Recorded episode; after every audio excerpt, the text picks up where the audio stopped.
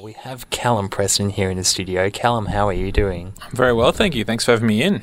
Our pleasure. Now, um, you- you're doing an exhibition at the moment, and this really intrigues me. Um, you're replicating a milk bar. Talk us through this. Yeah, so this is actually uh, the fourth showing of this show. So it's it's a work that I created at the end of uh, wow 2017 now I guess 2017 yeah. Yeah. So um, basically, when I was 12 years old, I worked, I lived and worked in a milk bar. Uh, I make that sound like I was living by myself. When I was 12, my very first job was in a milk Yeah. bar, and I lived in the outer suburbs of Melbourne in West Meadows, which is out by Tullamarine Airport. Yeah. Um, Classic suburban strip of shops with a fish and chip shop and a video store and a milk bar. And so the milk bar was just the place that we congregated, we as children congregated. Um, so I would, after school, get off the bus, go in there, grab my skateboard at home and be skateboarding in the car park out the front, meet my friends. And this is around 1996, so pre internet, pre uh, text messaging my friends to say, hey, I'll meet you here at X time. It's just the place that we ended up every day after school and on the weekends and sort of stuff. So For sure. it was really that that hub and the guy that ran the milk bar charlie is really kind of the gatekeeper of the neighborhood in a lot of and this isn't just my experience generally with in that era with these kind of stores they knew everyone in the neighborhood they knew what was going on they knew whose whose child belonged to who so if you were acting up your parents would eventually find out those kind of things Yeah. so he one day I went in there when I was about twelve or thirteen, and he said, "Hey, do you want a job?" So I was it was like being offered a CEO position to me at that point. I was just amazed. so he said, "I uh, come in once a week on a Thursday, and you can restock the fridge and rotate the fridge stock." So it was five dollars. Uh, whether it took me half an hour or whether it took me five hours, it was five dollars. Uh, but while I was working, I could eat and drink whatever I wanted from the shop. So it was a very much a one for you, one for me kind of situation at the time. And you know, as a 12, 13 year old, that's the dream. So I would go there Oh, after yeah. school, do a few hours rotating the stock, and then get home for dinner, buzzing on Coca Cola and lollies and all, or whatever. So that's how I came to be involved with the milk bar. And I really only did it for probably maybe a year, but it wasn't, as I said, it was a, it's uh technically an illegal job. I was underage to be working there, but it was really that first bit of adult responsibility in my life. So it's always something that stuck with me. So now, flash forward uh, to me being a 32 year old artist and creating work that I really am interested in in things that make people feel a certain way. So with artworks that can be, you know, a portraiture, a landscape, whatever. That's not the kind of art that I really create. And so this work kind of made itself. I was just sort of the person doing it. And really I I just thought, oh, that was such a cool thing and, and I don't experience that anymore. I don't go into these little shops. I am at the late night convenience store or, you know, we buy things now when we fill up our cars with petrol. We don't really go to these corner shop type milk bars. So um, I started making pieces of food from the shop from sort of memory of these mid 90s looking products. And I made a few and I made a few more and they didn't seem like enough, so I made a few more and by the end of it I had 500 individually made Wow. pieces. So pretty much anything you can think of in a milk bar is in there. So the the chips and drinks and chocolates and magazines, cigarettes because it was 1996, it was a different sort of time Yeah. um, all of these things, and, and I thought these really deserve to be seen in the right way. So I could I could have just put them all in a gallery, but I thought, why don't I build the entire shop around that? And then the shop is the piece, and you hmm. rather than looking at the art piece, you walk into the art piece, you touch it, you've you're surrounded by it. So Yeah. that's sort of where it all came from. It, it was really a, an idea that got out of hand. For sure. As all good ideas do. well, yeah, Yeah. Yeah. and it deserved that airtime. You know, I really once I started, I went, no, this is if it's worth doing, it's worth overdoing. Yeah, for Really. sure. Yeah. So it's like um, this exhibition is about memory and feeling, Mm-hmm. and I thought it's very different from traditional art because it's not rely on um, traditional material like canvas and marbles. Yes. So which aspect are you most most focusing on? Well, I guess it's technically a sculpture work, really, Oh, but it's um for me. I mean, it's made of plywood, which is a cheap material. It's made of Oh. paint and Posca pens. So I really wanted to turn these very uh, utilitarian tools. It's not it's not an oil painting or you know a bronze sculpture. It's it's literally a lot of it is made out of recycled plywood as well from building site hoarding. So I, I really wanted to make something that deserved to be held and exhibited and captured, but not have it be deserving because it has a monetary value. It's a it's a precious metal or it's a something that had to be fired and glazed and all these kind of things. So I'm essentially making junk into something that's worth keeping, I suppose. So um, yeah, I guess I'm really.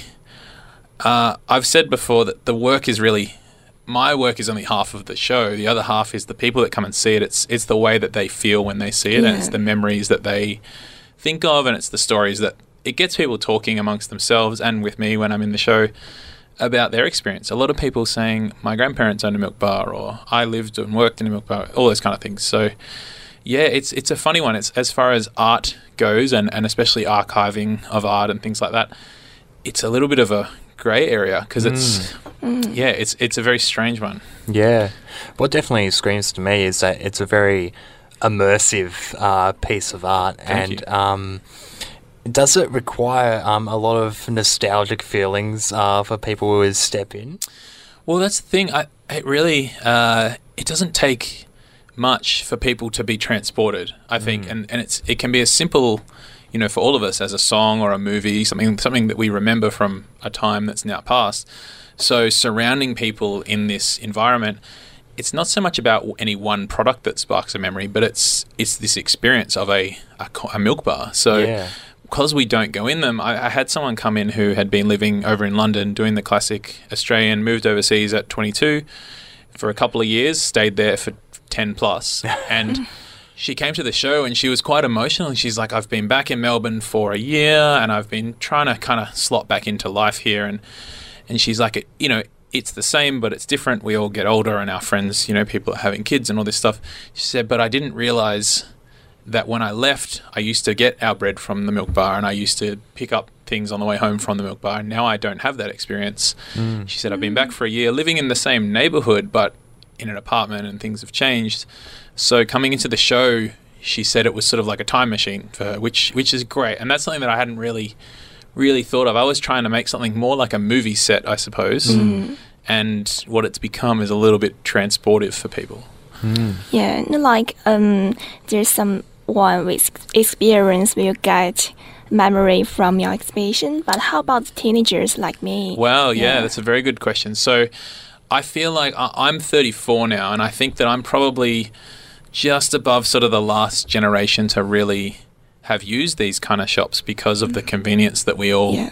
demand now with these late night, 24 hour, you know, type situations. So, um, for teenagers and, and really young kids, especially the young kids, it's great because they often come with their parents and they say, when I was your age, we used to come here and buy mixed lollies, or we would buy this, or this is the kind of shop that grandma and grandpa used to run.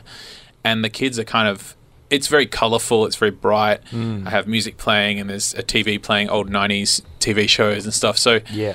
it's a fun experience and they're getting something out of it, but it's definitely a different experience, I think, for teenagers and, and kids because, uh, yeah, they didn't they didn't have that experience. So I tried to make it be visually uh, exciting, regardless of whether you understand what it is. And I've had people from overseas visit as well, and they said, "Oh, we didn't have milk bars where I grew up, but we had."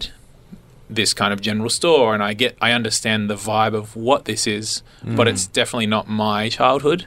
But I guess the other part of my artwork is that even if you don't like it or understand it or really know what it is, you can't deny that there's a lot of work in it. And so you're completely Yes. surrounded with 500 individual items. It's sort of, um, I like to think it's a little bit overwhelming, but in a good way. Mm. Mm. I think uh, the first kind of thing that comes to mind for me when you see all the colours, everything pops. Yeah. And uh, it's very uh, tantalising in that.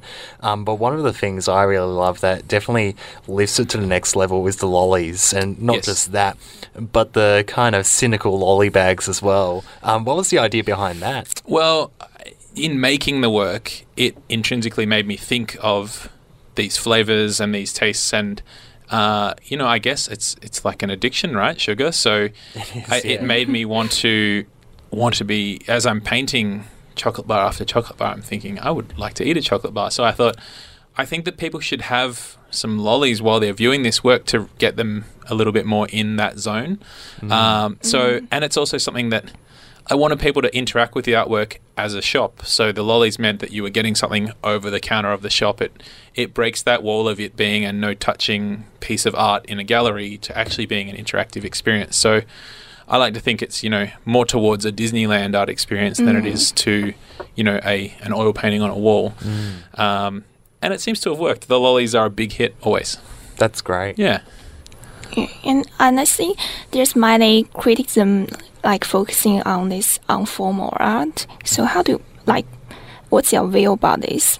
Because Uh, as in, where does it sort of fit with other artwork? Yeah. Yeah, well, I mean, that's something that I have come up against, and it's currently showing in Swan Hill, which is a regional center Um, I started the show in Collingwood, which was very inner city, and uh, I come from a graffiti street art sort of background, so there was people coming to see the show and, and framing it in that way. They were thinking of it as a street artist that had created this kind of thing. But then I started touring it regionally. So the first place was Benalla, and then it's been to Hamilton, and now it's in Swan Hill. And each of these towns are towns that had milk bars and still have milk bars a bit longer than the inner city because of mm. their regional community. Mm. And um, a lot of these galleries are, have world class collections of their own and amazing mm. pieces, but the towns don't necessarily know it. They they sort of have this gallery, and I think galleries in these towns can be an older older person's thing, or that's not of any interest to the younger people there. So. I really have enjoyed bringing these this piece in and inviting school groups to come along and I've had people come that say, oh, I grew up here my whole life. I've never been in the gallery, and I'm 35 because I didn't think the gallery had anything for me. So I think it's so much more um, palatable to people to have this sort of pop art type situation, mm. which is something that I'm really excited about being able to, because then they can see the beautiful oil paintings and the sculpture and different things as part of the collection. Yeah, Yeah. I think you border like you broaden the boundary of the art. That's Thank good. you. Yeah, I'm, I'm, I'm hoping that that's something we can do for sure. Fantastic. Uh, Callum, we've loved having you um, on the show. Where can we find out more details about the exhibition? So, uh, as I said, it's currently at Swan Hill, which is about four hours from Melbourne. Um, it's there for another two and a half weeks till the 29th of April. Um, but if you want to see more online, you can just look up Callum Preston's Milk Bar. Uh, if you Google that, there is actually a callumprestonsmilkbar.com, which has photos of the show. But um, there was a lot of coverage of all the different previous showings, so you can see some different um, news reports and reviews about the show, and and just see photos of it. I think once people see photos, they'll understand a little more Yeah. exactly what we're talking about because it's yeah, it's it's a strange one, but uh, it's brought a lot of happiness to a lot of people, and I really enjoy meeting everyone that gets to see it. Yeah. So good. Callum, thank you so much. Yeah. Thank you both very much. Cheers.